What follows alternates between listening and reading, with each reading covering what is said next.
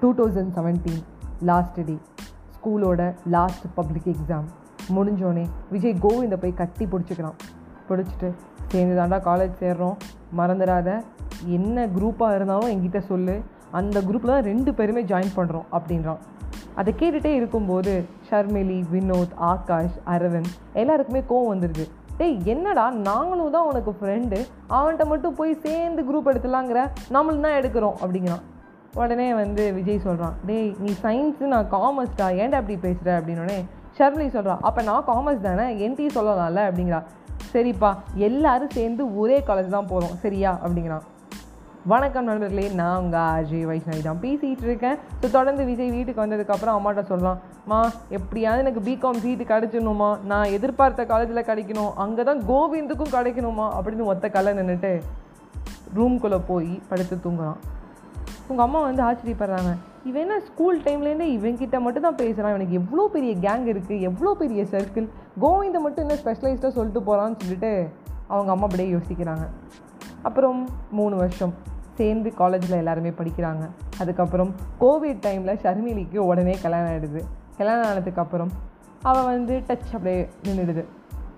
So கொஞ்ச நாளுக்கு அப்புறம் வந்து ஒருத்தரும் ஒரு ஒரு ட்ராக்ல போகிறாங்க ஒரு சில பேர் மட்டும்தான் நெக்ஸ்ட் டிகிரி படிக்கிறாங்க. ஒரு சில பேர் வந்து கல்யாணம் இல்லை நான் வந்து ஃபாரின் போகிறேன் அப்படி இப்படின்னு போயிடுறாங்க. பட் இருந்தாலும் எல்லோரும் ரொம்ப ஃப்ரெண்ட்ஸாக இருக்காங்க. கோவிந்த் அடிக்கடி பேச முடியல அப்படின்னாலும் விஜய் கூட அவர் டைம் ஸ்பெண்ட் பண்ண ட்ரை பண்ணுறாரு ஏ நல்லா இருக்கண்டா அப்படின்னு அடிக்கடி சொல்கிறாரு ரெண்டாயிரத்தி இருபத்தி ரெண்டு ஜனவரி பிறந்ததுக்கப்புறம் விஜய் கோவிந்த் வீட்டுக்கு போய் பார்க்குறாரு. அவன் வந்து ஸ்டார்ட் அப் கம்பெனி வைக்கலாம் அப்படிங்கிற பிளானில் இருக்கான். சரி நானும் உனக்கு ஹெல்ப் பண்ணுறேன்டா நீ நானும் சேர்ந்தே ஒரு கம்பெனி வச்சுக்கலாம் அப்படின்னு சொல்கிறாரு சரிடா அப்படின்னு சொல்லிட்டு வந்துடுறான். வீட்டுக்கு வந்ததுக்கப்புறம் மறுபடியும் உங்கள் அம்மாட்ட போய் சொல்கிறான் அம்மா கோவிந்த் ஒரு ஸ்டார்ட் அப் கம்பெனி வைக்கிறாமா நானும் போய் அவனோட பார்ட்னராக இருக்கலான்னு இருக்கேன். அப்படி இல்லைனாலும் எதாவது கற்றுக்கலான்னு இருக்கேம்மா. நான் டைம் வேஸ்ட் பண்ண வரும்ல. ஏதோ ஒரு ஃபாரின் கம்பெனிக்கு போய் நான் ஒர்க் பண்ணுறதை விட என் ஃப்ரெண்டு கம்பெனியில் ஒர்க் பண்ணுறது அது அவனுக்கு ஒரு உறுதுணையாக இருக்கும்னு நினைக்கிறேன். அப்படின்னு சொல்கிறான் அவங்க அம்மா கேட்குறாங்க டேய் ரெண்டாயிரத்தி பதினேழு உன் டுவெல்த் ஸ்டாண்டர்ட் எக்ஸாம் முடிச்சுட்டு வரும்போது கோவிந்தோட சேர்ந்து தான் காலேஜ் போகணும்னு சொல்கிறேன் அதுக்கப்புறம் அவங்க கூட பெருசாக டச் இல்லைனாலும் அவன் கூப்பிட்டோன்னே ஷர்மிலி கல்யாணத்துக்கு உடனே போயிட்டு வர. அது வரைக்கும் கூட உனக்கு ஒரு முக்கியமான ப்ராஜெக்ட் இருந்தது. என்னதான்டா ஆச்சு? அவன் அப்படி என்னதான் பண்ணிட்டான்? எல்லா ஃப்ரெண்டோட என்ன உனக்கு ஸ்பெஷல் அப்படின்னு சொல்லி கேட்குறாங்க மா இது ஸ்கூல் டைம்லேருந்து நிறைய பேருக்கு என் மேலே ஒரு சந்தேகமே இருக்குது என்ன அவன் மட்டும் உனக்கு ஸ்பெஷல் அவன் நல்லா படிக்கிறான் அப்படிங்கிறதுனால அவன் கூட இருக்கும்னு நினச்சி நினச்சிரியா இல்லை அவன் நிறையா ப்ராஜெக்ட் பண்ணால் அவன் ப்ராஜெக்ட் ஹெல்ப் பண்ணுவான். இல்லை அவன் பெரிய அசஸ்மெண்ட்லாம் பண்ணால் அவனுக்கு ஹெல்ப் பண்ணுவான். இல்லை அவன் நெட்டு செட்டுன்னு எழுதி ப்ரொஃபஸர் ஆனால் ஹெல்ப் பண்ணுவான். அப்படி இல்லைனா அவன் பெரிய லெவலில் அச்சீவ் பண்ணுருவான் அப்படின்லாம் நிறைய பேர் நினச்சிட்ருக்காங்க ஒரு சில பேர் அவன்கிட்ட வந்து சொல்லுவாங்க டே என்னடா விஜய் பணக்காரன்? அதனால தானே? அவங்க அம்மா நல்லா சம்பாதிக்கிறாங்க. அதனால தான். ஏய் அவனுக்கு ரெண்டு வீடு இருக்குது ஒரு வீடு உன் பேரில் எழுதி வச்சிருவாங்கன்னு நினைக்கிறேன். இப்போலாம் எங்களை கலாய்ச்சிருக்காங்க. நம்மளோட வாழ்க்கையில் ஒன்றே ஒன்று தாம்மா நம்மளுக்கு நிறையா ஃப்ரெண்ட்ஸ் இருப்பாங்க. நிறையா பேர் தெரியும். ஆனால் ஒரு சில பேர் தான் நம்மளை ரொம்ப புரிஞ்சுப்பாங்க. நம்மளை புரிஞ்சு நடந்துப்பாங்க. அண்டர்ஸ்டாண்டிங்கிறது ஒரு நாலேஜ்மா அது ஒரு சில பேருக்கு தான் கிடைக்கும்.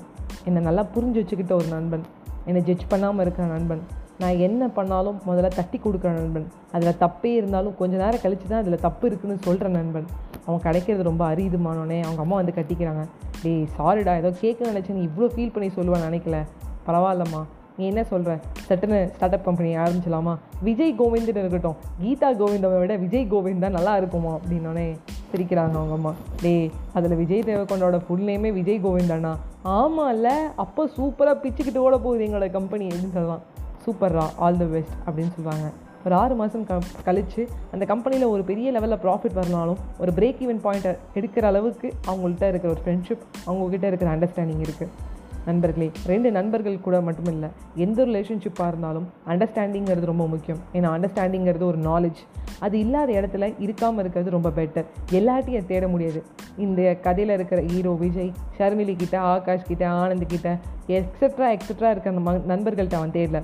ஒரே ஒரு நண்பன் அவன் கிடைச்சான். அவன்கிட்டயும் போய் ஃபுல்லஸ்ட்டாக வந்து தேடி நான் இந்த மாதிரிலாம் இருக்கங்கிறத வெளிப்படுத்திக்கல. அந்த நட்பு. மாத கணக்கில் வார கணக்கில் பேசாமல் இருந்தாலும் அந்த பாண்டிங் அப்படியே இருந்து ஹெல்ப் பண்ணுறது தான் அந்த நட்பு.